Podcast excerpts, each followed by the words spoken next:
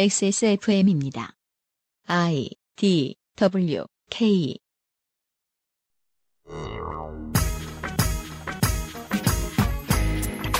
(2015년 11월 17일) (2018) 러시아 월드컵 (2차) 예선 홍콩 대 중국의 경기가 홍콩의 몽콕 스타디움에서 열렸습니다 (7천석이) 채 되지 않는 작은 경기장에서의 소요를 막기 위해 홍콩은 (1200명의) 경찰을 배치해야 했습니다 관중들은 반중 메시지를 담은 플래카드를 흔들면서 중국 대표팀에 혹은 중국 정부에 야유를 날렸습니다. 그 경기의 결과는 아니 오늘까지의 홍콩 시민들이 겪게 된 정치적 변화는 무엇일까요? 모든 언론이 지면을 할애하여 이야기하겠지만 그들 중 상당수도 저희 방송을 참고하더군요.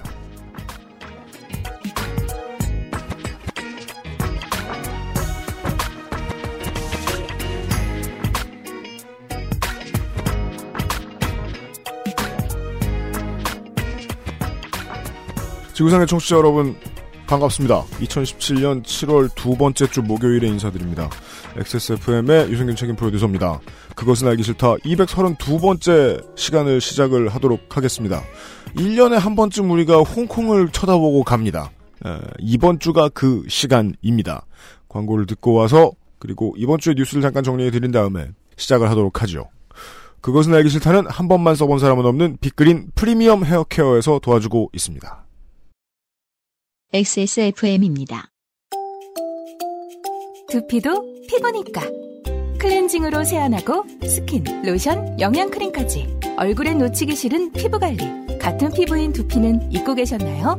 짜증나고 힘든 일상으로 지친 두피와 모발을 새로워진 빅그린 투쓰리 프리미엄 샴푸에 맡겨주세요 소중한 내 두피와 모발의 변화 잊지 마세요 두피 역시 내 소중한 피부란 사실 두피도 피부니까 빅그린 투쓰리 프리미엄 데일리 스칼프 샴푸 Big green. 같이 쓰면 더 좋아요. 투쓰리 트리트먼트, 투쓰리 헤어팩.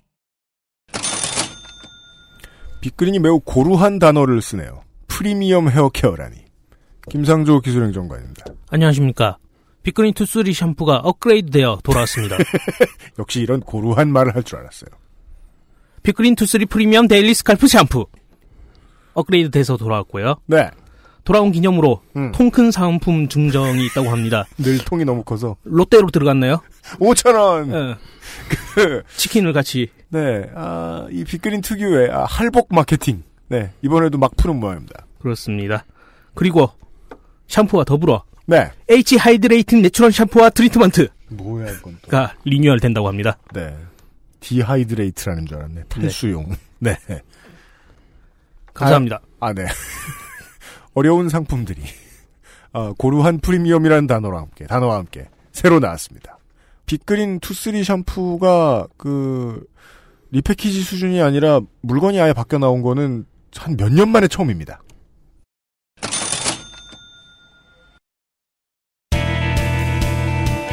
뉴스 라운드업 History in the making. 뉴스 라운드업입니다. 에디터 윤세민 기자입니다. 네, 안녕하십니까. 윤세민입니다. 네. 뉴스가 말이에요. 두 가지나 더 있네요. 한 주 내내 이현주 이름밖에 안 보였는데. 네, 아, 그리고, 어, 뉴스가 많아요, 꽤. 그런데 고생했어요. 아, 네. 네. 하지만 아, 가장 핫한, 하리스트. 네. 이현주 의원이 밉상에서 완벽한 빌런이 되었습니다. 아, 헤일 하이드라. 학교 급식 노동자의 파업과 관련해서 SBS 기자와 통화를 하는 중에, 뭐, 그냥 동네 아줌마라든가, 미친, 뭐, 그런 단순히 언어 선, 단어 선택의 문제라기보다는 발언이 처음부터 끝까지 총체적으로 문제적인 발언을 했습니다. 그렇습니다. 신나게 풀었습니다. 그러니까 보통 정치인의 발언이 문제되는 경우에는 단어 하나라든가 음, 아니면은 맞아요. 이 전체 맥락 맥락상에서 하나만 띄었을 때라든가 네. 그런 경우가 많은데 그런데 이건 풀 버전으로 풀 버전으로 확인한다 해도 네 네. 직업 비하, 노동에 대한 인식 부족, 직업의 서열화, 욕설 등 2017년에 하면 안 되는 발언을 모두 모아서 원기옥처럼 발사를 했어요. 네, 네, 네, 네. 아주 중요한 분기가 되었습니다. 스스로가. 그렇습니다. 한편 SBS에서는 이 보도가 9일에 나갔어요. 음. 그리고 10일에 이현주 의원은 자기가 뭐 미친 그 발언은 한 적이 없고 기자가 쓰고 싶은 대로 썼다며 법적 조치를 준비하고 있다고 했습니다. 음흠. 그래서 2시간 뒤에 SBS에서 녹음 파일을 공개했습니다. 그러니까 말이에요. 이런 게 근시한 적이에요. 그리고 이 의원은 사적 대화를 보도한 SBS에 유감을 표했고 SBS는 취재를 위한 공적 통화였다고 밝혔습니다. 국회의원이 기자랑 사적 대화가 있나요? 뭐 할 수도 있는데요. 아, 뭐, 오늘 우리 뭐 인터뷰 때 만나서 뭐 먹을까요? 정도의 대화는 있을 수 있겠죠. 그렇습니다. 심지어 이거는 현안에 대한 대화를 하고 있었잖아요. 네. 네. 그리고 개돼지 발언이나 그 NBA 클리퍼스 구단주의 경우를 살펴보면 아 스털링 씨요. 그쵸. 네. 이렇게 인권 침해 발언은 공과 사의 구분이 없죠. 그렇게 됐죠 세상이. 네. 이제 네. 그리고 입장문에서는 비정규직 노동자에 대해서 유감으로 생각한다고 했다가 아까 입장문을 발표를 했었어요. 음. 그 문제가 되니까. 네. 그래서 제가 자세히 살펴봤는데 캡처가 두 가지 버전이 있는 거예요. 음. 네. 하나의 버전에서는 노동자에 대해서 유감으로 생각한다고 했다가 음. 그 뒤에 잠깐 몇 분이 다 고쳤는지 죄송으로 수정된 버전의 캡처가 있더라고요. 그렇습니다. 이현주 의원 인생의 최고의 한 주가 지나갔어요. 아직 안 지나갔죠? 네. 그리고 11일 국회 정론관에서 이제 사과를 했습니다. 공개적으로. 음.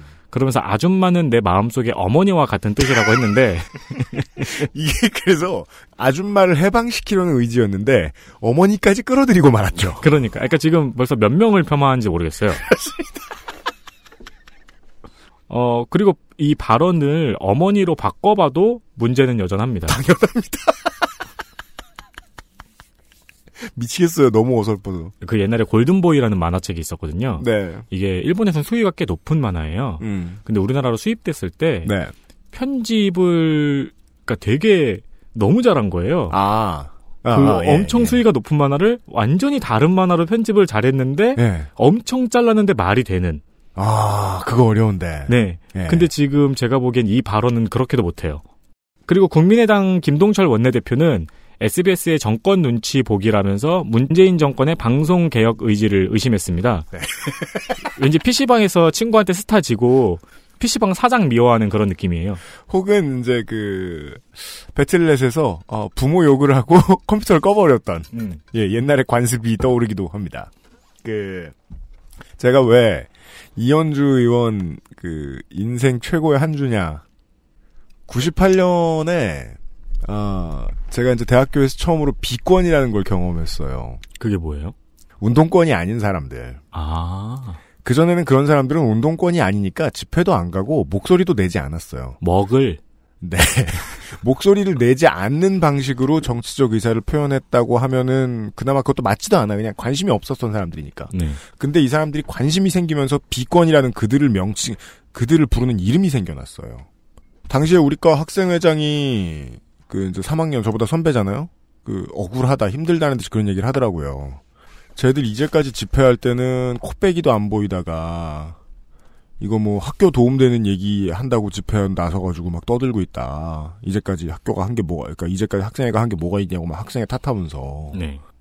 자꾸 이현주 의원의 이번 주를 보는데 그 생각이 나더라고요. 정치 경력, 어, 나이, 뭐 이런 것들을 대비해서 민주당의 다른 비슷한 이제 짬되는 국회의원들에 비해서 어, 가장 주목을 못 받던 인물이었어요. 음, 네. 예. 그 바깥 언저리였어요. 완전히. 네. 예. 그동안은 뭐랄까 할 말이 있어도 메시지가 진하지 않았다거나 말을 한 게 있어도 네. 행동을 보여줬어도 그 행동이 그다지 효과적이지 못했다거나 어, 민주당에 있던 다른 국회의원들한테 좀 밀린 거죠 계속해서 네. 본인은 열심히 살았겠지만 일반 정치 관심 있는 사람들이 보기에 이현주 의원실 같은 데는 그냥 무풍지대로 보였던 거예요. 음. 하지만 어, 말을 하게 해주면 스포트라이트를 내게 비춰주면 난 이런 사람이다. 라는 걸 보여줄 준비는 누구나 다 돼 있어요. 그쵸. 할 말은 다 있죠. 근데 그게 무엇일지 포춘 쿠키처럼 늘 새로운 거예요. 그렇죠. 깔 때마다 다 달라요, 사람들이. 음, 네. 이런 사람이었구나. 그리고, 그, 때가 어느 때인데 저런 소리 하면 이제 이게 녹취록 조작 파문하고도 섞어서 이야기를 할 수 있는데, 그런 문제에서 지금 국민의당이 살아남을 수 있겠느냐. 라는 예측을 하는 시민들은 그래도 돼요. 바램을 담아서 그렇게 말하는 건 상관이 없습니다. 네. 그 정치평론가가 그런 말을 하면 절대 믿지 마십시오. 종북몰이는 안 사라지고요. 그죠. 노동자나 그 약자를 향한 네가티브 또 사라지지 않습니다. 언제까지나 섹시합니다. 그리고 이런 방식으로 이름을 얻는다. 다음 달이 총선이면 망한 겁니다. 다음 달이 지선이면. 그쵸. 지금은 흥행한 겁니다. 아, 역시 예. 정치인과 래퍼는 무명보다 악명이 났다. 지선 10개월 남았죠? 예, 6개, 즉 8개월 남았습니까? 10개월 남았습니까? 예. 어, 지금은 장사한 겁니다. 낙검수가 들이밟아 들이밀었을 때, 어, 나경원 의원의 정치 생명이 끝난 줄 알았죠? 이현주 의원은 이현주 의원 본인, 그리고 그와 가장 친한 이제 왕보좌관 한 사람. 네. 이 두 사람 정도는 지금 절반은 되게 신나 있을 겁니다. 절반은 답답하고 힘든데. 그건 음. 몸이 피곤한 거고요. 당장의 스트레스. 나머지 의원실 사- 식구들은 전화 받느라 힘든 거지. 실제로는 절반은 잔치집입니다, 지금. 그러니까 국민의당은 정치공학의 전문가들 집단으로서는 놀랍게도 좀 어설픈 편이거든요. 네. 이건 사실 그렇잖아요. 그 만약에 꼬리를 자른다 쳐요. 아니 정치도 선거할 땐 전문가가 얼마나 많이 필요한데 정치는 아무나 하는 일이라지만 그 많은 전문가들이 모여서 그 정보가 가짜라는 것도 못 걸어냈으면 얼마나 어설프다는 걸 스스로 인정하는 거예요. 음. 우리는 어설프니까 봐줘 아니에요. 그건 박근혜 정부 때 하던 얘기입니다. 그죠. 그 실제로는 베테랑들 치곤 상당히 어설프다라고 저도 생각은 하긴 하는데 다만 지금은 그냥 악플 달아서 악명을 모으는 정도 음. 수준의 장사. 그리고 그 장사는 언제나 매우 본질적이고 가장 중요하다. 게다가 적폐청산 TF는 검찰이나 국정원을 노릴 수는 있습니다. 하지만 호남이나 동교동의 중진들을 치진 못합니다. 음. 국민의당의 몸통은 살아남습니다. 그리고 지금 벌어들인 이름은 내년에 어딘가에 쓰입니다. 국민의당에 좋게. 그래서 처음에 대선이 끝나고 자꾸만 사람들이 국민의당의 그 연정 혹은 합당 파트너를 바른 정당으로 봤는데 전 그렇게 생각 안 했다니까요. 음. 저기래니까 저기에? 예. 내년 데이터 센터를 할 때는 국민의당을 환타님이 하실까요? 싫어요. 방금 속보 떴는데 안철수 전 대표 입장 발표한다고 오늘 중에. 네. 대단한 아, 거 없어요. 생선, 생선찜만 맛있게 드시는지 모르겠네요. 대단한 거 없어요. 네. 편집 안 하고 진짜 내보냅니다. 대박이더라고요, 진짜. 네. 어, 의정보고 졸업사진 이야기입니다. 요즘엔 매년 이맘때마다 기사가 나오는 것 같습니다. 음흠. 창의적인 졸업사진으로 유명한 의정부고의 이야기인데요. 학생들의 아이디어를 사전 검열했다는 보도가 나오면서 사람들이 또 화를 냈습니다. 음. 어, 사전 검열의 형식은 어떤 인물을 패러디할 것인지 계획서를 제출하도록 한 것입니다. 그죠. 어, 이에 언론들이 학교에 취재를 해가지고 교감 선생님한테 물어봤는데 정치적인 인물을 패러디하는 경우에 이에 화가 난 사람들이 학생을 지나치게 괴롭혀서 법적 법적 소송까지 가는 상황이 있었다고 말하며 학생들을 보호하는 차원이었다고 설명을 했습니다. 네. 뭐 워낙 주목을 많이 받으니까 이제 여러 가지 일이 있겠죠. 네. 근데 잘못한 건 밖에서 학생을 괴롭히는 사람들인데 그거를 예방하기 위해서 학생들의 아이디어를 검열했다는 건 약간 어폐가 있긴 있습니다. 음. 뭐 다만 어 요즘엔 바로 실시간으로 공유가 되고 하니까 음. 그리고 음, 뭐 위험성을 차단할 필요성은 있을 것 같은데 네. 근데 저는 매년 의정보고 졸업 사진을 보면서 즐거우면서도 신기했던 게 이 음. 웃긴다는 게 되게 위험한 거잖아요. 음. 사회적으로 문제가 될 만한 아이디어가 나오 아직 나오지 않은 것도 되게 신기한 것 같아요. 요즘에는 그 이런 개그 하시는 프로들도 실수를 많이 하잖아요. 오래된 격언을 떠오르게 합니다. 아, 좋은 건 오래 못 간다. 음. 아까부터 계속 이어지는데요. 이현주 의원실과 저 국민의당은 진심으로 이게 그 표현의 자유의 억압이라고 생각하고 있을 가능성이 큽니다. 그래서 저는 말의 무게와 표현의 가치에 대해서 요즘 엄청나게 많이 고민을 하는데 결론만 말씀드리자면 진짜로 보호받아야 될 표현의 자유는 1차적으로는 해학과 풍자의 정신을 지켜줘야 된다. 라는 게 제 생각입니다. 이런 표현의 자유를 지키고 싶은 사람들의 마음과 이걸 억누르고 싶은 사람들의 분노, 동일한 사람들일 수도 있어요. 이게 싸울 거예요, 이제. 이, 저- 이 의정부고 사태 때문에 다른 학교에 다 퍼져나갈 겁니다, 이게. 다 퍼져나갈 거예요. 그러니까 진짜 우리나라 사람들이 정치에 대한 스트레스가 너무 극심한 게 문화예술계에서 누구도 정치 얘기를 안 해요. 하면 안 되니까요. 하면 안 된다는 게 지금 그 표현의 자유가 억압돼야 된다는 게 아니고 그 말을 가지고 모두가 모두를 공격하려고 하는 상황인데 왜 굳이 공격을 당하느라 애를 씁니까? 그래서 옛날 네로 25시 정도의 프로그램도 안 나오잖아요. 내 옆 사람이 화가 난 화가 난 음. 사람한테 지금 말 안 걸잖아요. 한국은 지금 그러고 있는 거예요. 음. 예, 화가 난 풀릴 줄 알았다니까요. 안 풀려요. 아. 근데 왜 안 풀리는 거지, 이가. 왜냐면 우리가 계속 말을 하거든요. 의정부고의 경우에는 이 비슷한 시도를 앞으로 많은 대학생과 고등학생들이 할 거예요. 그리고 수준이 낮아질 거예요. 그쵸. 우리의 이 환상적인 전시 경험은 여기서 끝났어요. 그리고 저는 적당한 타이밍이라고 봐요. 지금 한국 사회가 수혜를 입을 만큼 입은 것 같아요. 엄청난 공헌을 하고 떠났다. 이렇게 생각합니다. 왜냐면 저는 저 개별 노동자들 걱정해야죠. 의정부고의 교직원과 교원들 어떡해요? 맨날 전화 받고 있을 수 없고 맨날 악플 구경하고 있을 수 없고 그렇죠. 의정부고에 학교 돈을 들여서 변호사 살 수 없잖아요. 그렇죠. 왜냐면 명예훼손 건이 가끔 나올 수도 있으니까요. 그리고 명예훼손권은요 부지런한 사람이 이기는 거라서 명예를 훼손한 쪽이 지는 게 별로 아니에요. 음. 전 이제 그렇게 믿어요. 어, 학교에 진짜 손해를 가져올 수도 있고 학생들 본인에게도 힘든 일이 생길 수 있기 때문에 끝날 때가 됐다. 한국이 소화할 만한 것보다 훨씬 훌륭한 콘텐츠였다. 그리 봅니다. 마지막 뉴스가 있군요. 맥도날드 패티가 덜 익을 수 있는가가 문제가 되고 있습니다. 그럼요. 그건 패티한테 물어보면 안 되고 불판한테 물어봐야 되는 거 음. 아니에요? 뭐 많이들 알고 계실 텐데요. 4살 아이가 2016년 9월에 맥도날드 매장에서 햄버거를 먹고 용혈성 요독 증후군, 영어로 HUS라고 하네요. 음. 어, 이 병에 걸려서 신장의 90%가 손상되었다고 합니다. 음. 이 용혈성 요독 증후군은 1982년 미국에서 덜 익힌 햄버거 패티 때문에 집단으로 발병한 사례가 있기 때문에 햄버거병이란 별칭이 붙었습니다. 음. 다만 감염 경로는 우유나 채소 등 다양하다고 합니다. 음. 꼭 햄버거에서만 걸리는 게 아니고 간 고기는 사실 이 병 때문이 아니더라도 여러모로 위험한 점이 있잖아요. 네. 네, 그 중 하나인 것 같은데. 네. 어, 피해자 아이의 어머니는 병의 원인이 발병한 날 먹은 햄버거 때문이라고 주장을 하고 음. 어, 이를 검찰에 고소하였습니다. 네. 그리고 맥도날드 측은 한 패티만 덜 익을 수 있는 환경이 아니다 등 이제 다양한 해명을 지금 실시간으로 하고 있습니다. 음. 그러면서 주장이 대치되고 있는데 음. 이게 뒤져보면 굉장히 복잡한 자료와 많은 추측들이 나오고 있더라고요. 네. 그걸 다 정리하다가 네. 어, 현재 검찰이 수사에 들어갔으니까 네. 괜히 비전문가가 비전문가들의 이야기를 듣고 판단할 필요는 없을 것 같아요. 그럼요. 소비자와 기업의 대결이라는 측면에서는 지금의 검찰이 과연 기업에게 입증 책임을 얼마나 지워줄 것인가가 저는 제일 궁금하고요. 이게 진실이냐 아니냐보다. 어, 그 외에 다른 견해는 아, 식품에 대해 연구하는 분들을 제가 수소문하고 있습니다. 이 문제에 대한 이야기들을 한 번쯤 전달해드릴 시간이 있길 바랍니다. 어쨌든 국내 햄버거 업계는 비상이 걸렸습니다. 맞습니다. 그리고 전 어제도 먹었습니다. 저도 요새 세일을 많이 해서 먹을까 생각 중입니다. 네. 저도 먹을까 생각 중입니다. 잘 안 먹는데 저는 원래. 네. 그러니까 모든 걸 포기하라고 드리는 말씀이 아니지만 괜히 이런 말씀을 남겨보죠. 어, 요즘 우리는 일본 연근해에서 온 어류들을 신나게 먹고 있습니다. 네. 저 말고요. 돈 엄청 먹죠. 고기 네. 잘 안 먹으니까. 에디터 윤세민 기자였습니다. 네, 감사합니다.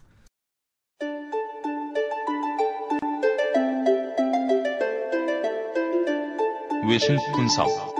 단어만 다른 우리 이야기.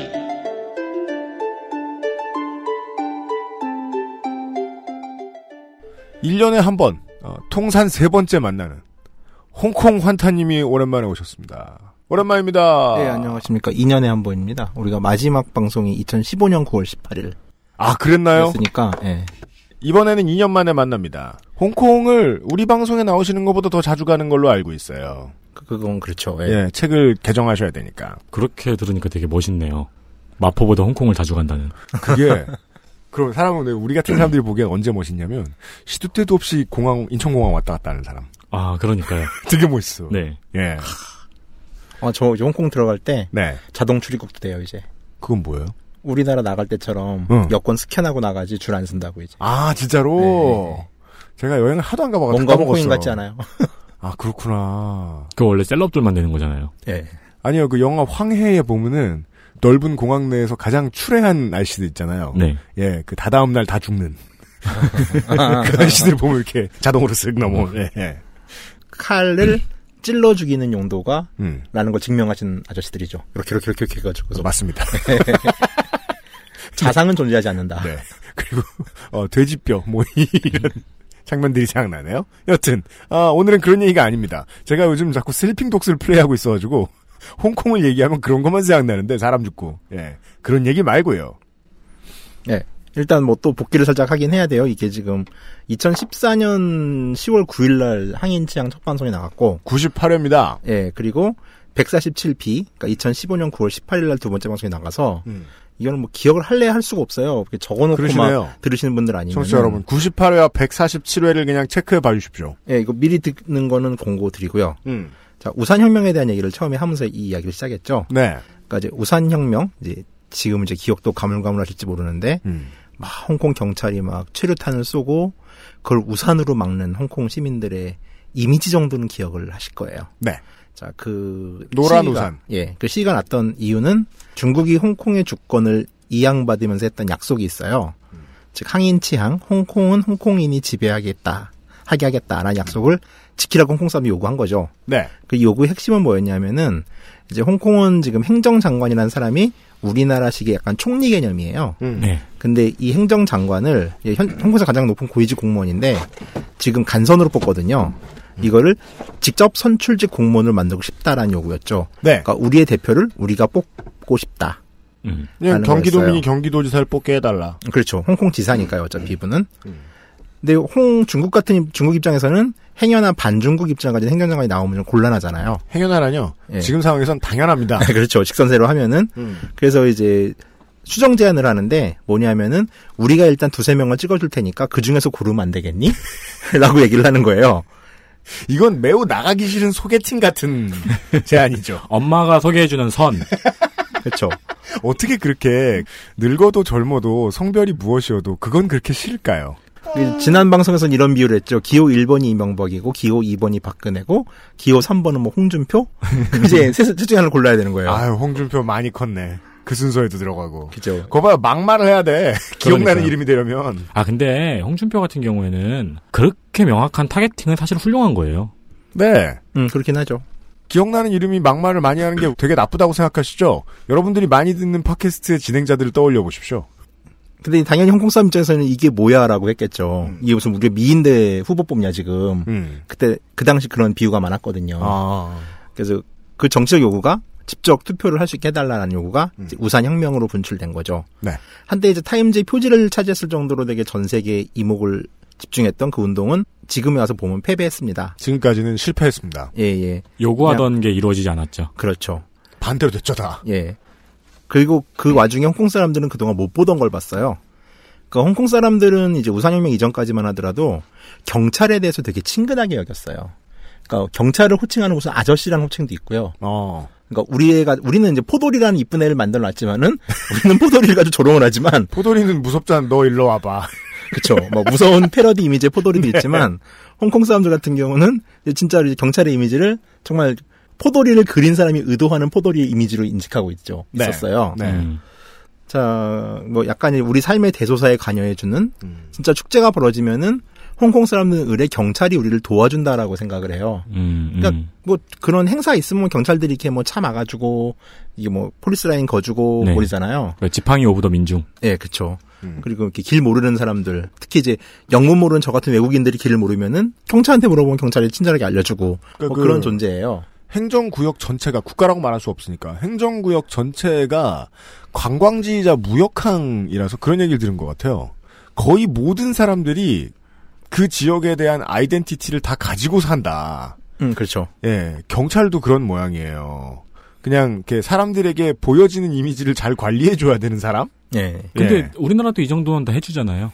근데 우리는 이제 그 집회에서 그 진압하는 경찰의 이미지하고 이 두 개의 이미지가 양립하잖아요. 그렇죠. 그러니까 그렇죠. 강력한 경찰은 집회에만 존재하고 음. 대부분의 경찰은 추객한테도 지죠. 그죠. 저는 네. 그렇죠. 차비도 빌려봤어요. 그, 저, 파출소 저는 들어가면 잠도 잡았어요. 정말 아무 일 없을 때 그냥 커피를 들고서 누가 내쫓지 않으면 파출소에서 한, 한 서너 시간만 계셔보세요. 무조건 경찰 편이 되시고 싶으실 거예요. 아, 맞아요. 어, 별 사람도 네. 있어요.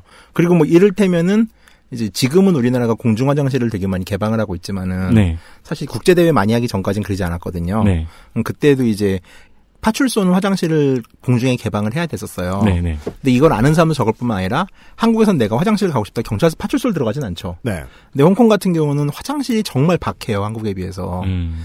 지하철 역일 때는 화장실이 없어요. 화장실이 지하철역에 박하다. 화장실이 없어요? 예, 예. 그러니까 외곽역은 요새 생기는데 네. 중심부는 예. 없어요. 와, 그럼 우리는 화장실 때문에 지하철역 들어가가지고 462m 보고 짜증내잖아요. 예. 근데 거긴 아예 없음이네요. 그리고 건물들도 화장실을 개방하는 경우가 거의 없어요. 음. 그러다 보니까 이제 공중 화장실을 이제 구글 지도가 있을 땐 그나마 퍼블릭 토일렛을 검색해서 갈 수가 있는데 음. 그게 있기 전에는 가이드북에 이 화장실 표시하는 것도 되게 일이에요. 음. 다 가본 다음에 아, 되게 그러네, 귀찮은 일이거든요, 그러네, 사실 그게. 예.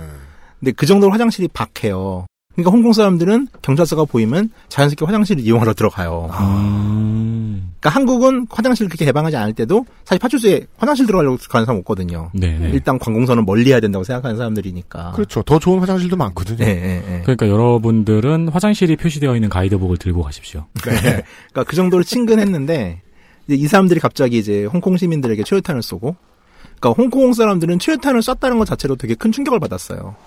이따가 시민한테 뭘 나오겠지만 해? 1960년대 이후 처음 벌어진 일이거든요, 그게. 음. 공격을. 예. 그러니까 이제 눈을 뜨고 본 거죠. 처음 생긴 일인 거죠. 음. 그래서 이제 우산혁명은 실패로 끝났지만 이제 홍콩 사람들은 이런 일련의 사건으로 인해서 저 1편을 들어오시면 아시겠지만 또뭐 국가안전법 사건 등등에서 되게 많은 일이 있었거든요. 홍콩을 좀 중국처럼 돌리려는 중국의 의도들이 있었거든요. 네. 근데 이게 좀 중국이라는 문제를 좀 새롭게 보기 시작하는 거죠. 고- 경찰이, 공권력이, 어, 홍콩 행정부가 혹은 본토가 우리에게 적대적일 수 있구나. 예, 그렇죠. 그러니까 반환 이전에 이제 수많은 두려움 속에서 중국은 홍콩 사람들을 안심시키는 데 주력을 했어요. 그러니까 그들의 삶이 이게 영국 시절과 별반 달라지지 않을 거라 믿음을 준 데 주력을 했거든요. 근데 뭐 교과서 애국 교육 문제거나 아까 말한 뭐 국가안전법 문제 같은 게 발생했을 때도 홍콩 시민들은 뭐 그런 거 한 50만쯤부터 시위하면은 중국이 늘 물러서는 걸 경험했죠. 그러니까 저 사람들은 우리한테 뻘짓을 하긴 하지만 그래도 우리가 단결해가지고서 우리가 이건 아니야라고 말하면은 들어주는 존재야라고 생각을 했는데 음. 그 중국은 그 약속을 그렇게 잘 지키고 있었는데 이제 갑자기 상황이 바뀐 거죠. 그러니까 우산 혁명 정도까지 이런 이제 홍콩 기본법 안에 있는 자치에 대한 문제, 통치에 대한 문제까지 건드리니까 중국에서 양보하지 않았던 거고 음. 홍콩 사람들이 여기서 새로운 벽을 보게 된 거죠. 그러니까 홍콩 사람들은 어찌됐건 중국이 약속한 그 일국 양제 체제 안에서 그러니까 50년을 보장해 줬잖아요. 네. 50년. 2047년이 끝나는 네, 끝나는데 그 보장이 음. 그때까지는 자기의 삶이 크게 변하지 않으리란 믿음을 가지고 있었어요. 음. 근데 이게 깨지는 걸 이제 많은 사람들이 보게 된 거죠. 그렇습니다. 예. 일단 뭐 2016, 15년에 했던 2부에서 말했던 것처럼 이제 중국이 원하는 방향으로 행정장관 선출 룰을 바꾸기 위한 홍콩 기본법 개정은 부결됐어요. 그때 막 깔깔거리고 웃었던 걸로 기억하는데 이제 어찌됐건 중국이 이제 새롭게 던진 안을 홍콩 사람들은 거부한 거잖아요. 네. 근데 이제 홍콩도 이제 뭐 의회가 있는데 약 70명이에요 정원이. 네.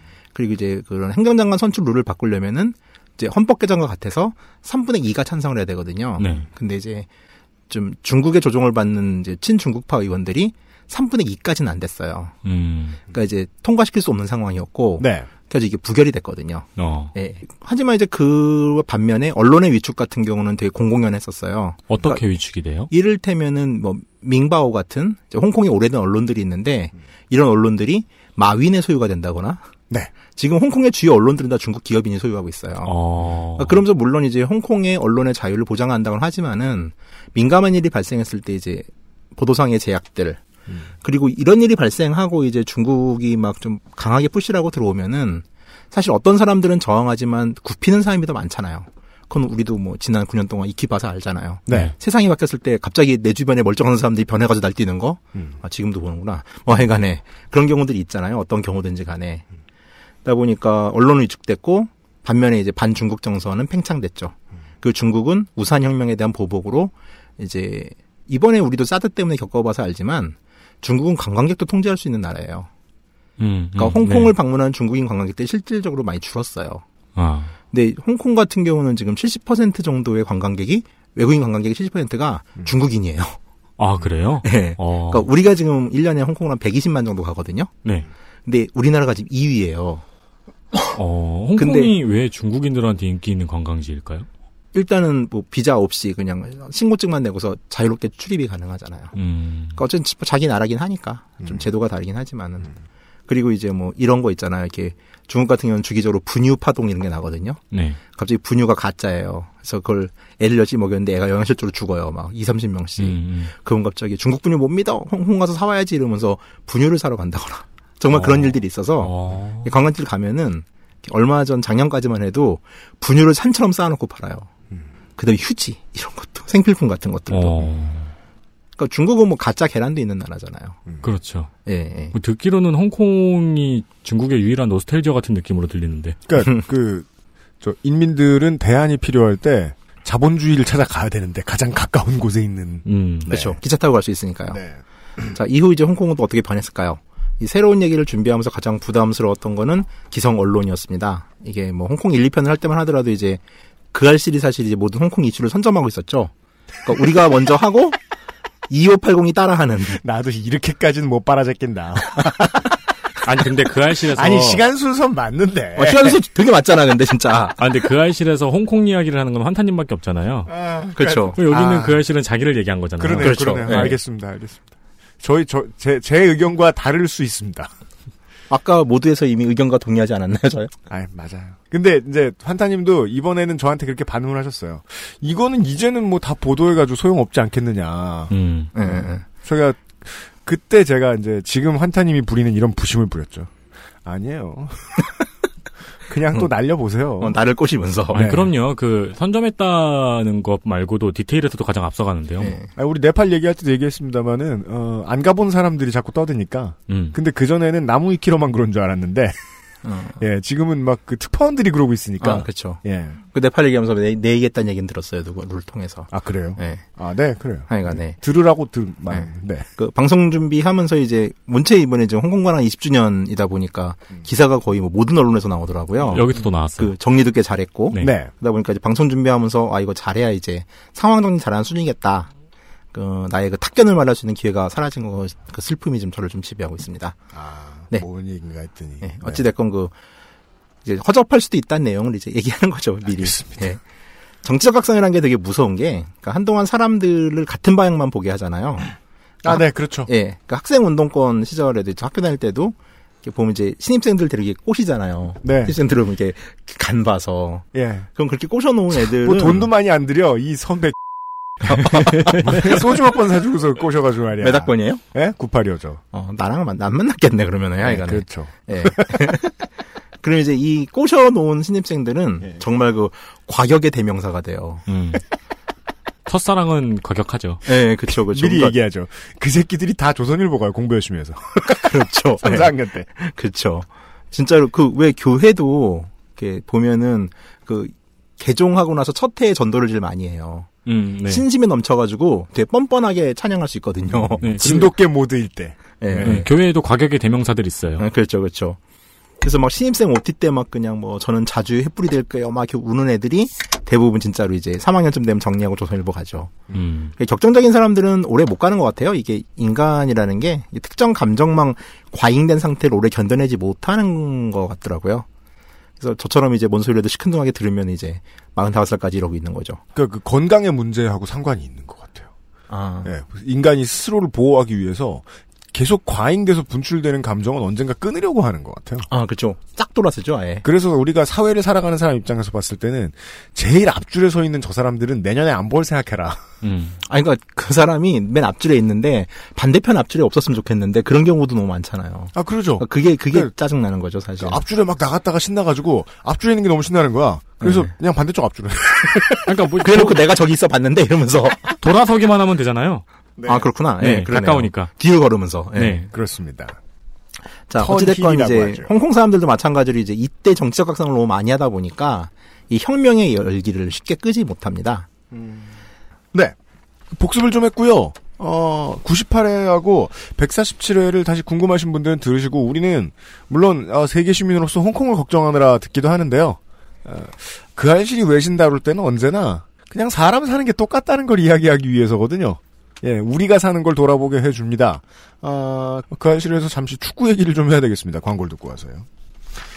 그것은 알기 싫다는 더 편해진 마지막 선택 평산네이처 하루니아 씨 시리즈에서 도와주고 있습니다. XSFM입니다. 아로니아를 먹기 쉽고 간편하게 하루의 건강한 습관 하루니아 평산네이처 잊지 마세요. 두피 역시 피부란 사실. Big Green. 엑세스몰에서 만나는 빅그린 헤어케어 시스템. 돌아왔습니다. 2018년 월드컵 러시아 월드컵 2차 예선으로 이야기가 옮겨집니다. 축구에 별 관심이 없는 환타님 같은 분도 있고 관심이 있다 말다 하는 저 같은 사람도 있고 뭐 공 들어가면 거의 다 관심 없는 윤세민도 앉아 있는데 네, 안녕하십니까. 그 여, 러분들은 축구에 관심이 있으시리라 믿고 예 얘기를 해보죠. 오케이, 축구에 관심 있는 유형은 이 사건을 알아요, 알기는? 저 관심 많지 않아요. 아, 그래요? 예, 아, 특히나 그 아시아 지역 예선 같은 경우에는 그 언론이 호들갑 떠는 것도 보기 싫고 팬들이 그 선수 개개인한테 저주 퍼붓는 것도 아. 보기 싫어서 저는 별로 그 열광적인 팬들을 보면은 네, 축구 근처에는 좀 덜 가고 싶은 그러면서 야구를 보고 앉았다는 게 음, 말도 안 되는데 네 그 야구가 좀 덜 거역하지 않나요? 그래 축구 팬들보다는? 구단에 따라 달라요. 아, 또 그래요, 그게? 우리 팀 팬들은 까봤자다. 네, 너무 적기 때문에. 그 되게 못하는 팀이죠. 아, 놓아! 마음에 데미지 입지 않겠어요. 왜냐하면 잘하고 있으니까요. 그- 아니, 거기는 그 구단주의 그 아드님은 되게 힘을 잘 쓰시는데, 무슨 소리예요? 아, 하나 아니에요? 아, 뭐, 아니야? 아니야? 넥센. 아, 제가 넥센. 하나 팬이었으면 지금 이 테이블은 두 동강 났지요? 넥센은 어디예요? 없어요. 인, 천 아, 어디냐고요? 어. 구로요. 아, 서울이에요, 그거는? 네, 여기 그 돔구장 있잖아요. 아, 저, 저, 아, 그래서 고척에 있는 거구나. 청취자 여러분 그렇지. 지금 그 경기도와 서울 사람들의 지역 민심을 지금 확인하고 계십니다. 넥센 히어로즈가 어디 있는지 모릅니다. 넥센이 게임 만드는 회사죠. 그건 넥슨, 아, 그래요? 그건 뭐 하는데요, 그럼? 타이어. 이게 아, 흔한 그래요? 흔한 확인 사살. 어. 사실은 고척 아니고 삼척에 있어요. 네, 바닷가에 보면 동구장이 하나 있어요. 부장공비가 만드는. 삼척 스카이돔이라고. 나는 동부장이 싫어요. 이렇게 써있고. 무장공비들이 벽돌을 들고 와서 만든 구장이 있어요. 아니 근데 진짜 특이한 게 축구 팬들은 훌리건이 되잖아요. 예, 예. 근데 야구 팬들은 해탈을 해요. 아, 그래요? 네. 아니 롯데 팬들은 또 되기도 하는데 여튼간에 아, 롯데는 화역한 거 알아. 옛날엔 가봤어. 아, 거기는 사람만 맞추더라. 아, 뭐 요- 던지는데. 요즘은 많이 점잖아졌어요. 그래요? 전 그렇게 보고 있어요. 예전에 비하면 다른 팀 팬들한테 술도 권하고 그래요. 병소주를 권해요. 자 러시아 월드컵 2차 예선이 펼쳐지는데 네. 아, 조별 편성이 너무 이상했습니다. 재밌었죠? 예. 자, 당시 그 이제 중국과 홍콩은 같은 C조였어요. 음. 근데 배정은 이제 중국이 탑시드였고요. 네. 카타르, 아, 여기 좋아요. 음. 몰디브, 부탄, 홍콩이에요. 그러니까 홍콩이랑 중국이 같은 조, 조에 배정이 됐다는 게 너무 이상한 거였어요. 여튼간에. 예, 그쵸. 그리고 이제 못하는 나라가 아시아에 많긴 하지만 이렇게 몰디브, 부탄, 홍콩을 같이 엮어가지고서 이제 조를 짜기도 쉽지 않죠. 그리고 그냥 조 배정만 보고 있으면 홍콩은 씩 웃을 상황이었습니다. 네, 그쵸. 일단은 뭐 2등까지는 올라가니까요. 그러니까 뭐 중국, 카타르 누가 예상해 봐도 이건 예상할 수 있는 거잖아요. 저같이 이제 축구 모르는 사람이 봐도. 네. 중국은 이제 그나마 아시아에선 좀 먹어주니까 탑시드였고요.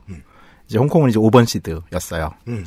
그 홍콩 사람들은 정말 축구에 일단 관심이 별로 없는 편이거든요. 럭비를 하고 크리켓을 하죠. 예, 그 승마 말 타고 뭐 이런 거나 좋아하지. 네. 또 뭐 몰디브가 무슨 축구를 하겠어요. 그 막, 뭐 섬이 막 몇백 개인데 아, 하긴 하겠습니다. 많은. 부탄도 이제 뭐 그 예, 뭐 축구하기 힘든 상황이죠. 부탄은 정말 축구하기 어려울 것 같아요. 폐 활량은 좋지 않을까요? 아, 아주 잘 뛰긴 하겠네요. 예. 제가 예전에 한성대학교 교정에서 이렇게 공이 내려가는 모습을 본 적이 있는데 한성대 입구역까지 내려가겠더라고요. 그래서 자 이게 평지가 꼭 필요하구나 구기 종목을 위해서는 아 근데 대한민 동국대학교도 있잖아요. 음, 동국대학교도. 대한민국은 학교를 평지에 만들면은 누가 와서 까나봐요. 아 이게 경기도민의 생각이에요. 서울 네. 시민의 생각이고 어디 계명대나 전남대를 예. 가봐야지 아 그래요? 공이 안 굴러가요. 어, 거긴 어, 지평선이에요. 거기는 네. 지평선 보여요, 진짜로. 그 왜 쌀을 심지 왜 대학을 만들었나 싶은 동네. 근데 그 학교가 언덕에 있어가지고서 민주화 운동에 성공했던 것도 있어요. 음. 이게 대부분 학교들이 철옹성이거든요. 특히 한양대와 동국대는 철옹성으로 되게 유명했어요. 거긴 막 돌을 굴려도 돼요. 전경인으로 진짜로 네. 여튼간에 방어에 유리한. 네. 홍콩은 축구에 별로 관심이 없다. 네, 네, 네. 우리가 잠시 후에 이야기 드릴 경기가 벌어졌던 몽콕 스타디움도 평상시에 보통 럭비하는 곳으로 아. 알려져 있습니다. 그냥 그냥 생활체육해요 거기는. 네, 네. 자, 근데 이게 뭐 홍콩선도 관심이 없었는데 작년 이제 그 전해 2014년에 우상혁명이 났죠. 음. 이게 가장 설- 사실상 실패를 하면서 갑자기 이제 그 중국 홍콩전이 음. 지금의 한일전도 아니고 일본 식민지 시절에 경성 도쿄 축구 경기처럼 돼버린 거예요. 그 갑자원에서 뭐 한국 조선의 고등학교가 올라갔을 때 어, 같은 오키나와 팀이 갑자원에 올라간 음, 거죠. 음. 네. 예, 무슨 뭐 휘문고 뭐 이런 데가 막 갑자원에, 갑자원에 막 올라간 거. 본선타 하러 가는 음, 예, 당시 홍콩의 감독은 한국 출신인 김판공 감독이었습니다.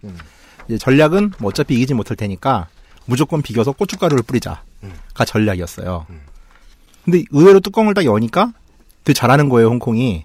1차전이 부탄전이었는데 7대 0으로 이겨요. 네. 그리고 2차전 몰디브전도 2대 0으로 이겨요. 음.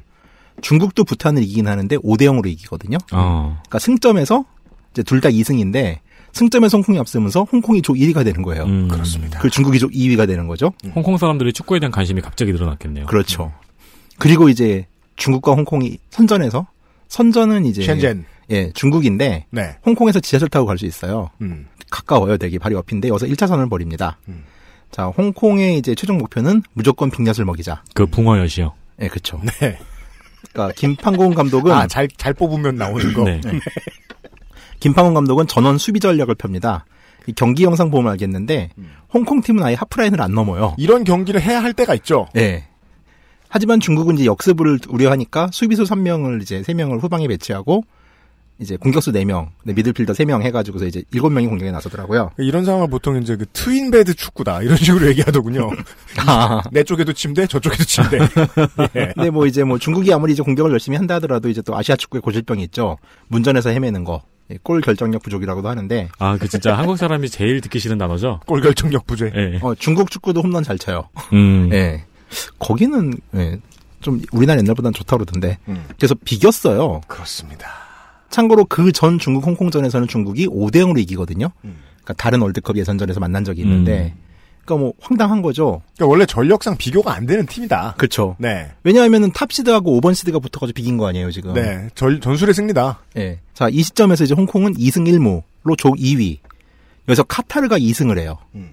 조 2위가 되고 중국이 1승 1무가 돼서 조 3위가 되는 거예요. 우와. 그러니까 조 3위가 되면 탈락이에요 월드컵.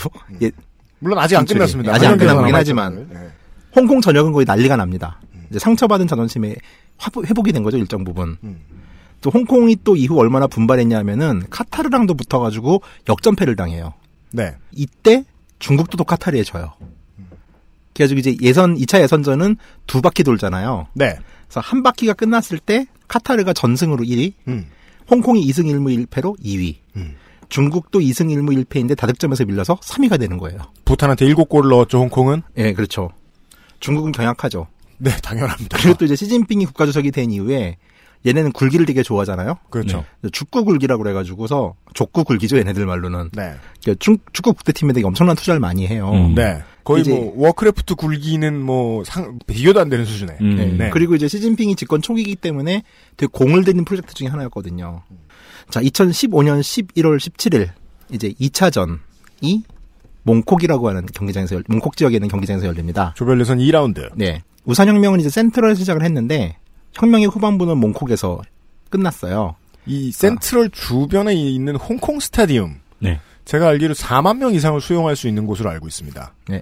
홍콩은 그, 런 데서 축구 경기 안 열어줍니다. 네, 왜냐면 아무도 안 보러 오니까요. 음. 그럴 줄 알고 한참 전에 몽콕에 배정을 해놨는데 미어 터지는 상황이 옴- 오는 겁니다. 그렇죠.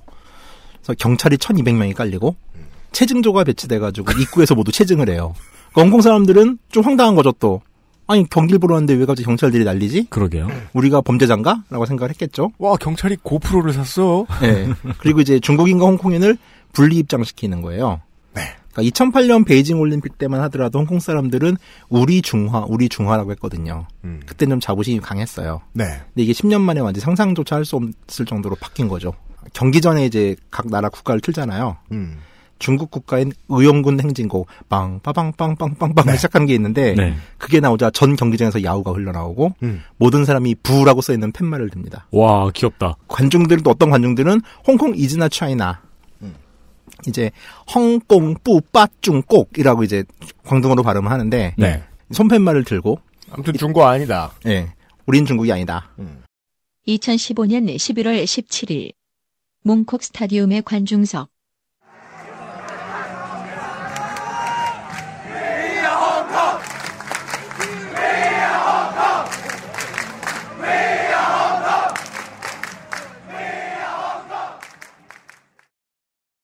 그리고 이날도 비겨요. 거기다 전원 수비 전략을 바꿔서 이번에는 김팡원 감독이 강대강으로 가거든요. 음. 근데 홍콩 팀도 좀 불운이 겹쳐가지고서 두 번이나 골포스트를 맞고 나오고요. 음. 또 이제 중국 팀 같은 경우는 이제 뭐 영상 판도로 보면은 골로 인정되는 건데 무효골 처리가 하나 있고 음. 그래서 그런 논란이 많은 경기이긴 했는데 어찌됐건 비겨요. 그러니까 결국 이제 최종 순위는 이제 중국이 어쨌든 올라가요. 카타르가 1위고 중국이 2위, 네. 홍콩이 3위로 올라가긴 하는데 지역 조별 예선을 두 라운드를 도는 이유가 그거죠. 이변 덜 나오라고. 예, 그쪽은 네. 이변 또 중국한테 되게 유리하게 흘러갔던 것 중에 하나가 몰디브 경기는 몰디브 쪽의 국- 경기장이 부실하다는 이유로 홈하고 어웨이를 모두 베이징에서 했어요. 네. 아, 말도 안 되네요. 네, 그쵸. 그니까 좀 뭐 좀, 좀 말이 많을 수밖에 어, 없는 그러네요. 일이었죠. 네. 그러니까 어찌됐건 간에 이제 뭐 중국의 월드컵 예선 탈락이 1등 공신이 될 뻔했죠, 홍콩이. 그리고 중국 국가 틀때의 야유로 인해가지고 중국 사람들은 엄청나게 분개를 해요. 음. 그러니까 애국심도 모르는 이 개만도 못한 뭐 중국 같은 경우는 이제 애국심에 대한 관점들이 우리나라 80년대라고 보시면 돼요. 더 심한 것 같아요. 국가라고 하면 막 울어야 되고 음, 네. 그러니까 박정희 때 정도? 음. 근데 이 사람들이 보기 얼- 어마어마한 모독이잖아요. 중국을 비난하고 뭐 피파도 또 이제 요새 축구 경기할 때 정치적 행위 못하니까 홍콩 축구위원회 5천 불의 벌금을 물리긴 하는데 어쨌든 그럼에도 불구하고 홍콩은 신나죠. 그래서 이 2차장 경기가 비기고 나서 홍콩 전역이 거의 축제의 도가니에 빠져요. 음. 그러니까 거의 이제 모든 사람들이 그런 거 있잖아요. 갑자기 모두가 축구를 알게 되고. 네.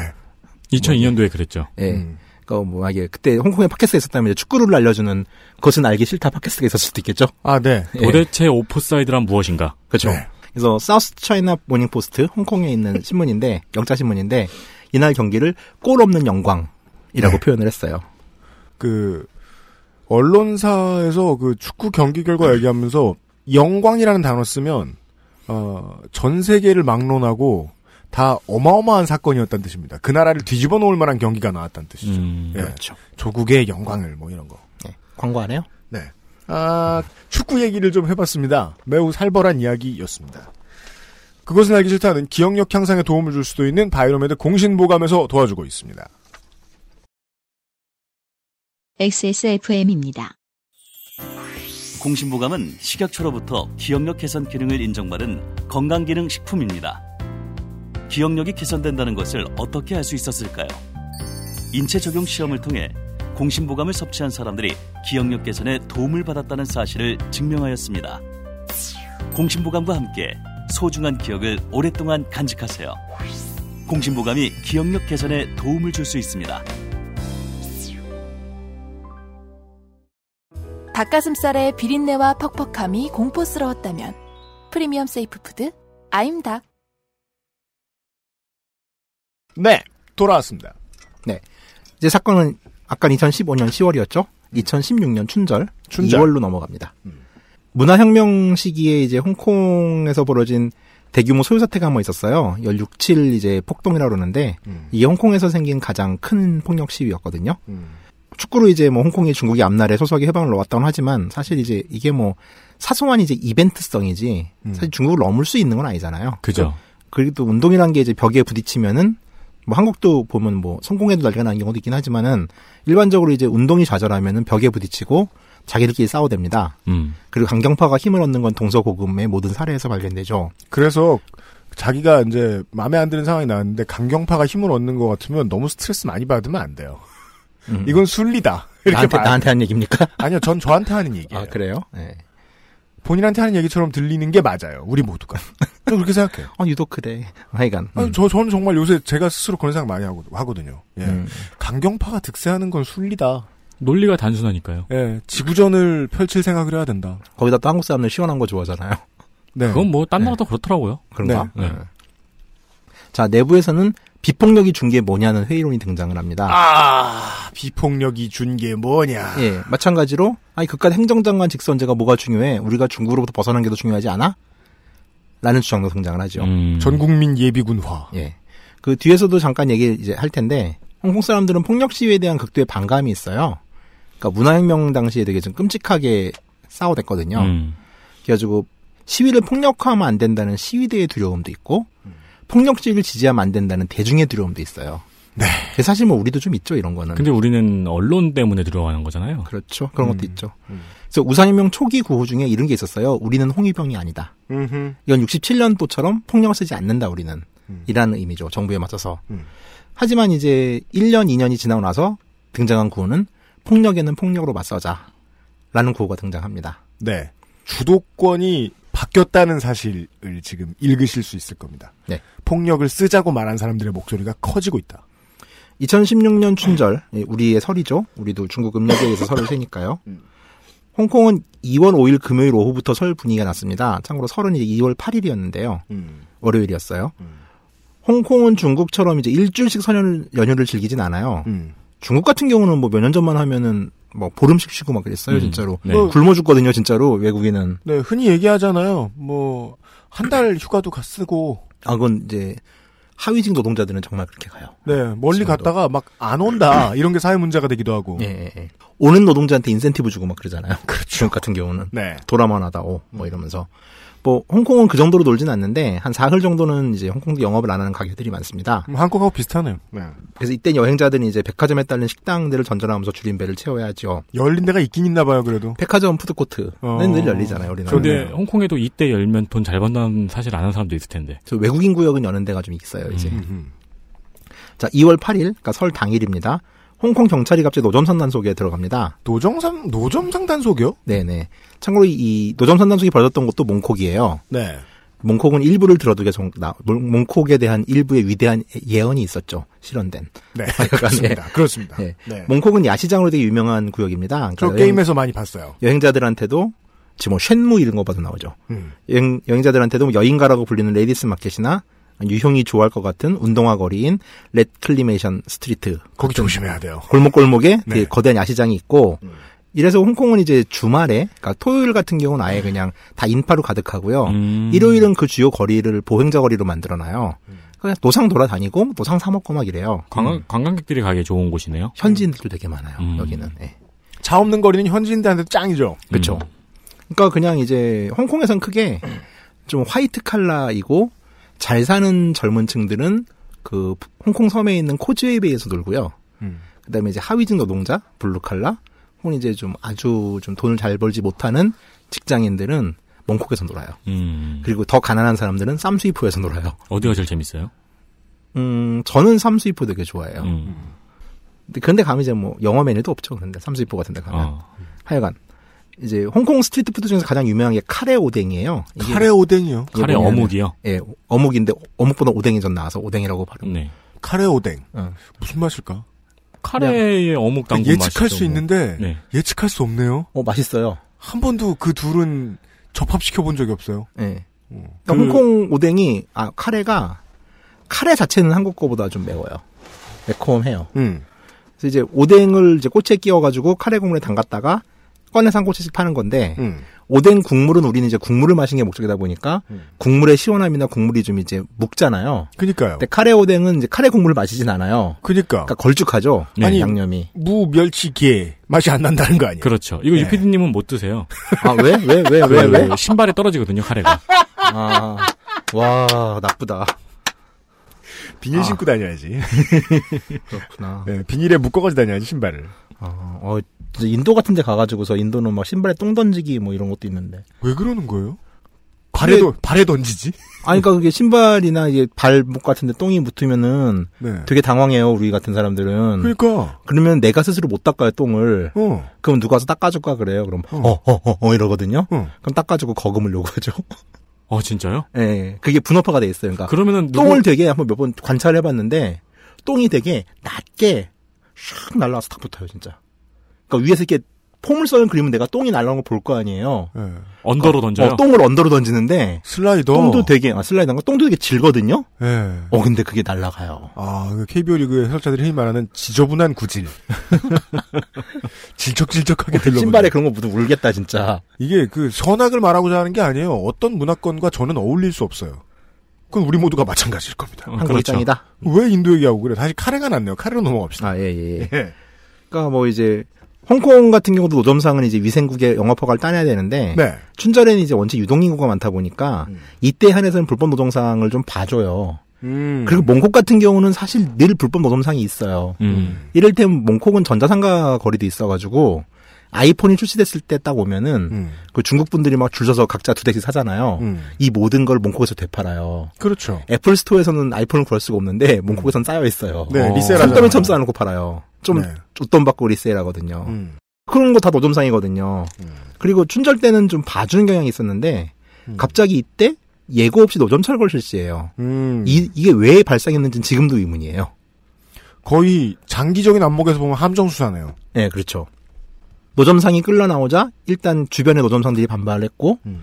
이때 재밌는 게 또 이제 그 허가받은 노점상들은 불법 노점상들을 좀 혐오해야 정상인데 음. 갑자기 같이 화를 내고 막 싸워요. 음. 그러니까 이제 뭐 그러더니 주변 가게 상인들이 흥분을 해서 합류를 해요. 음. 이러더니 구경 나온 시민들이 합류를 해요. 음. 이러면서 이 한 수천 명의 사람들이 몽콕 전역을 점령해 버려요. 일이 커졌네요. 예. 음. 그리고 전 이때 영상을 보고서 이 사건 당일날도 너무 놀랬어요. 음. 홍콩 사람들이 그게 흥분하는 걸 처음 봤어요, 저는. 어. 이걸 노린 철거 아니었을까요? 그럴 수도 있죠. 터보죠. 네. 몽콕 일대는 이내 이제 수천 명의 시위대에서 점령이 되고 경찰은 이들에게 최루 스프레이와 곤봉을 사용해서 무리하게 해산을 유도해요.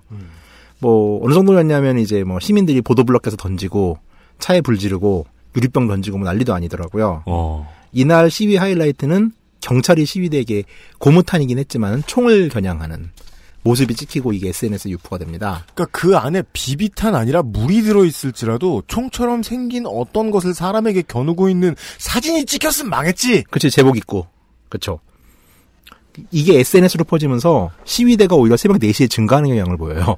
달려오죠 이러면. 그 어, 그쵸. 자려고 누워서 스마트폰 보다가 이제 자다가. 아프리카 TV 보다가 네, 네. 예. 아니 우리도 그래요. 우리 그랬잖아요. 칼라 네. TV 이제 칼라 TV 없어졌지. 뭐 이런 데서 이제 시위 중계하고 있는데 커지는 것 같으면 그 왠지 모르게 표정이 변하면서 이렇게 나가잖아요. 나가야 될 것 같고 발표되는- 아니면 김밥을 붙여야 될 것 같기도 네, 하고 예. 발표되는 신발 어딨지? 이러면서. 네. 아 진짜 신발 먼저 생각하는구나. 그럼요. 예. 신발 없이 살 수 있어요? 네. 그런 뜻이 아닙니다. 난 맨발로 다닐 수 난 있는데. 그 뜻이에요. 그 네. 뜻도 아닙니다. 아 그래요? 예. 일단 그 뜻은 아니에요. 예, 일단 이제 뭐 경찰 아홉- 아흔 명 부상, 한 명이 잠시 혼수 상태에 빠졌었고요. 이 혼수 상태 같은 경우는 이제 뭐 큰 일은 아니었는데 시위가 강경해지고 이제 그 발포 사진이 돌아 발포 겨냥한 사진이 돌아다니면서 막으려고 이제 한 명 혼수 상태로 만든 것 같기도 해요. 음. 어찌됐건 예, 발표는 이렇게 처음에 났었어요. 네. 근데 뭐 별일 없었던 걸로 알고 있고 네. 시위대는 수십 명이 중상에 당하고 중상을 입고 여섯 예순 세 명이 체포, 음. 언론인 네 명이 부상을 당해요. 세상에. 그때 이제 막, 막 사방에서 돌이 날라오니까 집회는 다음날 아침까지 이어졌지만 이후 동력을 받지 못한 채 그저 하나의 사건이 되고 말았습니다. 자, 어찌됐건 이제 시위가 폭력화된다는 하나의 신호를 음. 줬던 사건으로 알려지고 있죠. 처음 가보신 분들도 많고 촛불 촛불 집회를 지난번에 그 집회라는 게 어찌 되면 어떻게 가격해지는지 모르시는 분들도 많은데 지난 촛불은 진짜 불가사의했죠. 그러니까 이걸 왜 혁명이라고 말할 수밖에 없느냐는 거죠. 네. 근데 이게 제가 겪은 바로만 봐도 물론 저 더 전문가인 우리가 시청광장 한, 앞 한탄님 같은 분한테 여쭤봐야 되겠지만 시위대가 그 100명 안쪽으로 중상 체포는 그냥 하고 싶으면 막 해도 돼요. 네. 체포를 그렇죠. 얼마나 하고 싶느냐는 그냥 경찰 윗선에 치안 총감의 어. 생각이에요. 네. 시위대가 수십 명이 중상, 경찰 부상은 믿을 수도 없습니다. 혼수 상태 한 명이 있는데 저는 이 중상자가 이렇게 많다는 게 지금 되게 묘한 거예요. 음. 이거는 실제 상황은 보통 무서운 게 아니었을 것이다. 그렇죠. 경찰 90명 부상이면은 경찰도 침착하기 힘들거든요. 그리고 그렇죠. 시위대 수십 명 중상이면 이 중에 시위대 아닌 시민이 있어요. 그죠. 아, 그렇죠. 분명히 있어요. 그러니까 상당히 격한 시가전이 있었다. 네. 지난 10년 사이에 한국에서 상상하기 좀 힘들었을 수 있는 수준에. 근데 그 시위는 체제를 탄압한 것도 아니고 노점상을 단속하다 생긴 일이다. 네.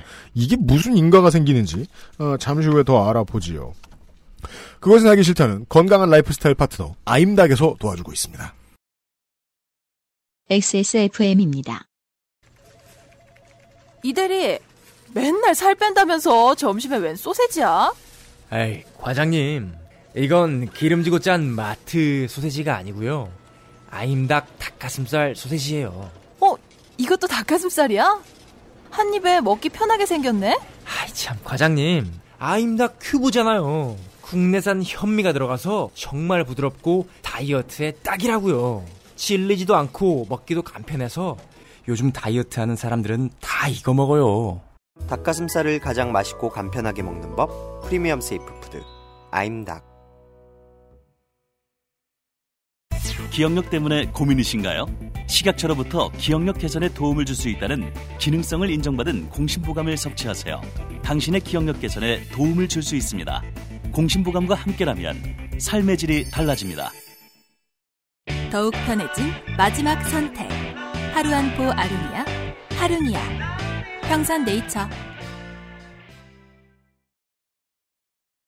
아임닭에서도 커리 그 닭가슴살 소시지를 파는 어, 성우 따라해봐야 소시지를 파는데 아 근데 저 그 아임닭 소시지 진짜 좋더라고요. 괜찮- 근데, 네. 예. 왜냐면 진짜 오리지널이거든요 이 업계에서 어. 제일 잘 만드는 편이긴 해요 제가 보기에도. 근데 그, 그그그안 짜고 맛있어서 괜찮아요. 뭐 광고 카피인데요. 짜지도 않고 맛있어서 암기라고요. 오뎅, 오뎅. 네. 커리 오뎅. 아, 이 커리 오뎅도 정말 유명한 집 있거든요. 음, 아, 이게 요리라는 게 진짜 격차가 있더라고요. 맛있어요. 잘하는 집은 진짜. 이게 이 슬리핑 독스에서 똑바로 재현이 안 됐던 것 같네요. 그냥 길에서 먹으면 맨날 탕면만 먹었는데 싸서 그랬나? HP를 회복하는데 제일 좋았거든요. 저 본인이 먹은 게 아니라 게임에서 먹었다는 거죠. 아 그렇죠. 계란빵도 먹어보세요. 계란빵. 국물 맛이 잊혀지지 않아. 계란빵, 계란빵. 예. 어, 삼합해놈 두 명을 죽이고 먹었는데 말이에요. 아무튼 제가 예, 유혈이 낭자한 경험을 많이 했던 홍콩에 대한 이야기입니다. 슬리핑 독이 GTA 같은 거예요? 네. 샌드박스 게임이고 요즘 요즘 나온 거? 네, 몇 년 안 됐어요. 어. 네, 홍콩을 배경으로 하고 아, 맥용도 있어요? 맥도 나 그 스팀에서 되면 맥 다다 되지, 되지 않나요? 안 되는 웬만하면 것도 있어요. 오버. 예. 예, PC용은 되게 되게 예쁘게 나와 있어요. 아, 그래요? 예. 홍콩의 경찰이 관할 못하는 곳들을 관할하고 사는 사람들의 이야기인데 사실 홍콩 가면 그런 데가 없는데. 없는데 희한해 홍콩에 대한 이미지는 진짜. 예. 여튼 이제 몽콕을 주로 보여주죠. 예. 예. 그럼 이제 그 길거리 정도는 매우 현실적이라 그러는데 사진들하고 아. 음. 막 비교해 보면 정말 똑같아 보이더라고요. 아무튼 제가 홍콩에서 먹어보지 못한 코리 오뎅을 팔고 계시던 어떤 노점상. 들을 단속한다고 나왔다가 제가 보기에는 시민만 불어난 게 아니라 경찰도 불어났던 것 같아요. 그렇죠. 갑자기 경찰이 그러니까 시민이 선전 선전포고를 한다. 시민이 미리 신고를 해서 가진 집회에 경찰이 대규모로 나와서 정해져 있던 밀고 당기기가 아니라 경찰과 시민이 아닌 그냥 동네 두 사람이 그냥 지나가다 어깨 툭 부딪혀서 갑자기 싸움이 커진 것 같은 약간 그런 네. 느낌이. 그런 느낌의 소요에 대한 이야기를 들었는데 수십 명이 중상을 당했답니다. 음. 그 이 어깨를 얘기를- 음. 부딪혔는데 한 명은 해병대, 한 명은 특전사여가지고. 처음에 말로 하려고 그랬다가 네. 점점 커지고 음. 동네에 어, 해병 전후에 특전 동지애가 들러붙어가지고 일이 커졌다. 이게 어떻게 되는데요? 자, 2016년 납치. 납치. 네. 자, 홍콩은 중화권에서 몇 안 되는 사상의 영광로 같은 곳입니다. 다른 데가 있어요? 이런 데가? 그러니까 중국은 알다시피 언론 출판 집회 결사 그 그알실 청취 자유가 없죠. 그렇습니다. 오늘도 고생하십니다. 중국의 본토의 청취자 여러분. 황금 방패죠 프로젝트 이름이. 그렇습니다. 예. 황금 발패를 뚫으시느라. 예. 그 한족 중심 국가이기도 한 싱가포르 같은 경우는 잘 사는 중국이죠, 그냥. 그렇습니다. 러니까 외려 중국보다 더 빡세다는 평을 받기도 있고요. 네. 현재 타이완은 지금 뭐 중화권 최고의 민주주의 국가라고는 하지만은 이런 차이가 있어요. 음. 그러니까 중국의 관료가 홍콩을 방문하는 거는 일반적으로 이제 사람들이 보기에 음. 쇼핑하러 왔다. 음. 아, 휴가를 즐기러 왔다. 그렇죠. 육로 국경을 통해서 보따리도 막 노상 드나다니고 막 이런 데다 보니까 국경에서 진검사 자체가 거의 없어요. 음. 아, 아무리 짐을 많이 가져가도. 네. 근데 타이완을 방문해서 만약에 책을 왕창 샀다. 이런 거는 뭐 때에 따라서 목록 제출 요구할 수도 있는 일이죠. 만약에 지금이 박근혜 정부였고 어, 지, 금까지 계속 박근혜 정부였으면은 우리나라에서도 대만에서 책 사왔다 그러면 누가 감시하려고 그랬을지도 몰라요. 그럴지도 모르죠. 네. 자, 홍콩에서 보면 온갖 책이 다 있습니다. 아마 마오를 까는 책이 가장 많은 전 세계에서 마오쩌둥 까는 책이 가장 많은 데가 홍콩의 서점일 거예요. 그러니까 안티 마오 포르노그래픽. 그렇죠. 네. 뭐별 게 되게 엘로우도 많아요. 보면 진짜 책들이 음. 중국 공산당의 비밀의 집 문건이나 뭐 루신의 연애 편지, 해금된 마오의 사적 발언록 같은 책들이 있죠. 루신의 연애 편지도 중국에선 보면 안 돼요? 그거 홍콩에서 먼저 출판됐어요. 어. 그 루신이 이제 그 자기 제자랑 연애를 하잖아요. 슈핑핑이라고 네, 네네네네. 음. 그 연애 편지. 예. 음. 자, 내가 만약에 예를 들어서 중국 공산당 후난성에 있는 관료예요. 근데 후진타오에서 시진핑으로 바뀌면서 중국 내에서 되게 시끄러운 일이 많았잖아요. 이 권력투쟁의 내막을 알고 싶어요. 근데 중국에서는 방법이 없는 거예요. 뭐 그냥 입을 통해서 듣는 야 그랬대 관료들끼리 모여가지고 뒷담 소문 같은 거 들으면서 막 이제 뭐 구가이 카이가 말이야 뭐 이러면서 얘기를 할 수 있지만은 공식적으로 어떻게 돌아가는지 모르잖아요. 네. 게다가 정권이 바뀌었어요 지금. 시진핑은 막 이제 승승장구하는데 얘한테 줄려면 어떻게 해야 내가 출세할 수 있을까라는 정보들이 중국에서는 되게 불확실하게 돌아다니는 거죠. 이런 사람들이 어디를 가야 되냐? 홍콩을 가면 돼요. 정보가 차단되었을 때 돌아다니는 진실은 고급 정보군요. 그렇죠. 생각해보니까 한국도 홍콩만 못한 게 한국에서 방송국에서 중국 관련된 외신 나오면 다 부패로 인해 숙청당했다 그러잖아. 아, 그렇죠. 내용 하나도 얘기 안 음, 해주고. 맞아요. 그렇죠. 네. 우리도 궁금하면 홍콩 가서 봐야 되겠네. 저도 홍콩 가서 책을 사봅니다. 그럼 홍콩 네. 가면 막 시진핑 비엘물 이런 것도 있고 그런 거예요. 그렇죠. 여주고 이제 이런 제가 이제 관료인 제가 이제 이런 정보를 획득하기 위해서 가장 좋은 루트가 홍콩인 거예요. 홍콩에 가면은 시진핑 집권기 권력 암투부터 해서 온갖 종류의 책이 다 어. 있거든요. 음. 그러니까 홍콩에 이제 반중 서점들이 있어요. 대놓고 반중 뭐 이제 이런 책만 파는 서점들이 몇 군데가 있는데 여긴 홍콩 사람이 가는 데가 아니에요. 그렇겠죠. 중국 사람들이 가는 데예요. 어. 네. 그러니까 뭐 이제 중국 기업체나 관료들 혹은 이제 호기심 많은 저 같은 인간들이 끼우끼거리면서 책 사가는 데죠. 홍콩 사람들은 관심 없어요 이런데. 음. 그러니까 그런 장사를 하는 거죠. TV 조선에서 북한 얘기하면 북한 사람들이 보겠구나. 그럴 수도 있죠. 음. 네. 그러니까 1920년대 40년대 홍콩은 되게 스파이의 천국이었다고 하는데 뭐 지금은 그런 스파이는 없지만은 그런 류의 정보는 지금도 역시 홍콩에서 유통되고 있어요. 음. 서점주의인이 납치가 됩니다. 사실 서점이라고는 하는데 이제 코제이베이 북스토어라는 데인데 그 출판사는 겸하고 있는 데예요. 아. 그런 곳도 있죠? 예, 정확히는 출판사라고 부르는 게 맞아요. 사상을 만들고 파는 곳이네요. 그렇죠. 사실 이 납치 사건은 2015년 10월에 있었어요. 그러니까 어묵 근데 이제 시간상으로는 어묵혁명 전에 있는데 이게 이제 어묵혁명 뒤로 이걸 내가 이야기를 돌린 이유는 어묵혁명 당시만 하더라도 이 사건에 대해서 별 관심이 없었어요 사람들이. 아. 그러니까 집회하는데 뭐 이제 뭐한 여섯 명 모이고 막 이랬거든요. 음. 이 코즈웨이 북스토어에 납치된 사장 람 원키는 시진핑과 여섯 명의 여인이라는 책을 출간 준비 중이었습니다. 대단할 것도 없는데. 여튼, 네. 예. 그 2016년 6월에 이제 납치, 10월에 납치됐다가 6월에, 2016년 6월에 돌아왔으니까 8개월간 납치가, 된- 납치된 셈이죠. 아, 8개월간 잡아놨다 풀어줬어요? 누가? 그렇죠. 라먼키의 증언에 의하면은 여자친구를 만나러 선전에 갔다 공안에 체포됐고, 눈 가리개가 가려진 채 저장성, 여기가 어디냐면은 상하이 바로 아래예요 네. 홍콩에서 상하이면은 한 12시간 가야 되거든요. 네. 그렇죠. 네, 어마어마하게 예. 먼데. 이 저장성에 닝보로 끌려갑니다. 그가 요- 요구받은 거는 이런 책을 쓰는 저자가 누군지 다 가명을 쓰니까 이런 책은 아. 이 저자의 신분을 밝혀라. 그리고 책을 대량 구매한 사람이 있다는데 이 사람의 명단을 제출해라. 음. 라는 거였어요. 자, 이게요. 만약에 한국의 사상의 자유가 모두 사라지고 뭐 송도만 잠깐 다른 나라가 저 지배를 했어서 송도만 민주주의였다 쳐. 네. 내가 송도에 사는 사람이야. 이 나라의 진실에 대한 책 같은 걸 쓰고 있어. 차이나타운에 가서 짜장면이나 먹을까? 하고 지하철 타고 잠깐 갔어. 네. 거기서 잡혀. 그런 얘기 아니에요. 그래서 눈가리에 가져서 강릉으로 보내주는 거죠. 지하철 타고 잠깐 넘어갈 수 있는 셴젠에 갔는데 네. 거기에서 강릉으로 끌려가서 네. 자, 중요한 건 이제 라먼키 같은 경우는 어쨌든 중국 영토 내에서 체포 형식으로 이제 구금이 된 건데 네. 이 출판사에 이제 공동 주주들이 있었을 거 아니에요. 공동 대주주인 다른 네 명 중 한 명은 태국의 방콕에서 사라지고요. 아. 또 한 명은 홍콩에서 부분화실 당해서 홍콩에 출국 기록이 없어요. 아, 홍콩 안에서도 납치를 당해가? 예. 야, 진짜 이거 영화에서나 나오는. 그러니까 성의 있게 추적했네요. 그렇죠. 특히 이제 태국에서 납치된 그 구이민 하이 같은 경우는 홍콩 시민이기도 하지만 스웨덴 국적자기도 해요. 아. 그러니까 홍콩은 이중 국적자인 사람이 되게 많아요. 음. 조금 잘났다는 사람들은 태국은 어떻게 상황이 바뀌면 튀어야 되니까 음. 이중 국적을 가지고 있거든요. 그러니까 국제 문제로 비화가 됐고 구이민 하이는 또 상황도 좀 웃긴 게 실종되고 2개월 후인 2016년 1월에 중국 TV에 갑자기 등장을 해요. 그래서 울면서 제가 2013년에 닝보시에서 음주운전을 하다가 여학생을 치워 죽인 적이 있는데 음. 이에 대한 죄책감에 시달리다가 내 스스로 중국에 건너 자수를 한 것이다. 그걸 왜 굳이 TV에 나와서 얘기해, 이제? 그렇죠. 예. 아, 그러니까 구이민 아이 같은 경우에는 국제 문제로 비화될 수 있으니까 그렇죠. 음. 그리고 이제 또 대주주인 리보 씨 같은 경우는 이분은 이제 영국 국적자인데 이분은 자발적으로 내가 중국에 온 것이니까 내 선택을 존중해달라는 영상을 또 녹화해서 중국 TV에서 틀어주기도 해요. 아니 이거 저 ISIS에 납치된 사람들이 처음에 영상 녹화해서 집에 보내는 거하고 비슷해요. 그렇죠. 돈 음. 보내줘라. 음. 어. 그 중국은 이제 이 홍콩에서 납치된 분들 같은 에 대해서는 이제 중국 국내법 위반으로 체포했다는 입장인데 현재 중국과 홍콩은 이제 범죄인 인도에 대한 어떤 협정이나 홍, 홍콩 기본법 안에서 이거를 이런 근거 조항이 없어요.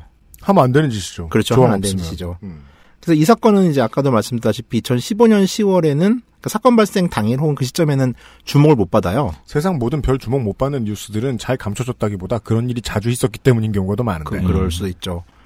이제 홍콩에서 난리가 나니까 우산혁명의 지난 명령자이자 당시 내무부를 담당하던 그리고 오늘 시점에서 홍콩의 새로운 행정장관인 캐리람은 사건에 조속한 해결을 약속했지만 사실 이건 뭐 칼자루 건제 중국으로 넘어가는 상황이죠 지금. 영국 같은 경우가 이제 그 전에 이제 영국 홍콩이 영국령이었으니까 네. 좀 이제 발언권을 가지려고 노력을 많이 하죠. 그래서 얘네들은 이제 처음부터 영 국적자, 국적자도 좀 포함이 된 사건이다 보니까 강력하게 푸시를 해요. 근데 이에 대한 중국 외교부의 공식 입장이 나옵니다. 리보의 경우 홍콩과 영국 시민권이 동시에 있지만 이에도 불구하고 리보는 혈연산 중국인이라 우리에게 우선권이 있다. 전무후무한 이야기죠. 저는 그 외교 언어로는 이렇게 번역되는데요. 가 그러니까요. 그렇죠. 지금 니들이 뭘 할 수 있는데 근데 외교부에서 이런 말을 했다는 얘기죠. 이제 공식적으로. 어. 이게 브리핑에서 나온 얘기예요. 이 사건이 홍콩 에서 미친 영향은 이제 이런 겁니다. 아주 쉽게 음. 설- 설명하면은 우리가 지금까지 출판 결사 사상 집회 자유만 지금 구속되고 있었는데 인신의 자유마저 사라지고 있는 거네. 유신 시대가 돼가요? 그렇죠. 그러니까 위험이 코앞에 온 거잖아요 지금. 그렇죠. 그러니까 언론 출판의 자유라는 거는 이제 홍콩 법률에 보장되고 중국이 보증한 권리였는데 이게 중국의 국가 안전이라는 이유만으로 얼마나 쉽게 짓밟힐 수 있는지 그리고 그 중국의 국가 안전이라는 게 단지 최고 지도자의 사생활 같은 거라는 거죠. 시진핑과 여섯 명의 여인. 여인. 예. 근데 여인이라고 굳이 성별을 써서 써놨을 것 같으면 그건 그러니까 뭐 여성- 김일성과 기쁨조 이런 거잖아요. 그게. 그렇죠. 여성 정치인을 얘기하는 것일 가능성이 0% 아니야. 0%는 아니고 제목 일부러 그렇게 지은 다음에 아 한국 저 기자들처럼 낚시. 아 네. 그렇죠. 그래야 팔리죠 책이. 근데 책을 사실 근데 내용은 그게 없었을지도 몰라요. 몇백 차 몇백 페이지짜리 책이 그렇게 다 거짓말이면 사장이 뻔히 서점에 있는 거 아니까 와가지고 항의하겠네. 손님 근데- 무서우니까 그렇게 안 쓰지. 근데 진짜니까 잡아가지 않았을까요? 그니까요. 그러니까 안 잡아갔으면 뻥일 수도 있는 거잖아. 어. 아 물론 잡아가서 잘못됐으면 오해해서 미안하다. 음. 아 홍콩까지 돌아가는 기차비는 주마. 이래서 내가 다시 돌려보냈으면은 한 달 안에 돌아왔겠죠. 네. 참고로 현재는 이제 뺑소미 혐의자인 구이미나이 씨 같은 경우는 이제 이분은 이제 그 징역 2년을 선고받았어요. 뺑소니 죄로 재판까지 받아서 음. 일전 재판 중에서 이제 못 돌아왔고 나머지 분들은 다 돌아왔어요. 시차가 있긴 하지만은 근데 지금 중국에서 있었던 일에 대해서 발언을 하는 거는 라몬키 씨뿐이에요. 다른 분들은 이제 이 사건에 대해서는 이제 좀 발언을 자제하고 있는 중이고요. 음. 그 라몬키 씨 주장에 의하면은 이제 그를 납치해서 조사한 기관이 중국의 국가안전국도 아니고 공안, 경찰도 아니고 군도 아니고 중앙 전문 안건팀이라는 조직이었대요. 중앙 전문 안건팀? 예. 중정인가요? 그러니까 이게 어디 있는지도 몰라요 지금. 이 조직은 현재 중화인민공화국 정부 조직도에 없는 조직이에요.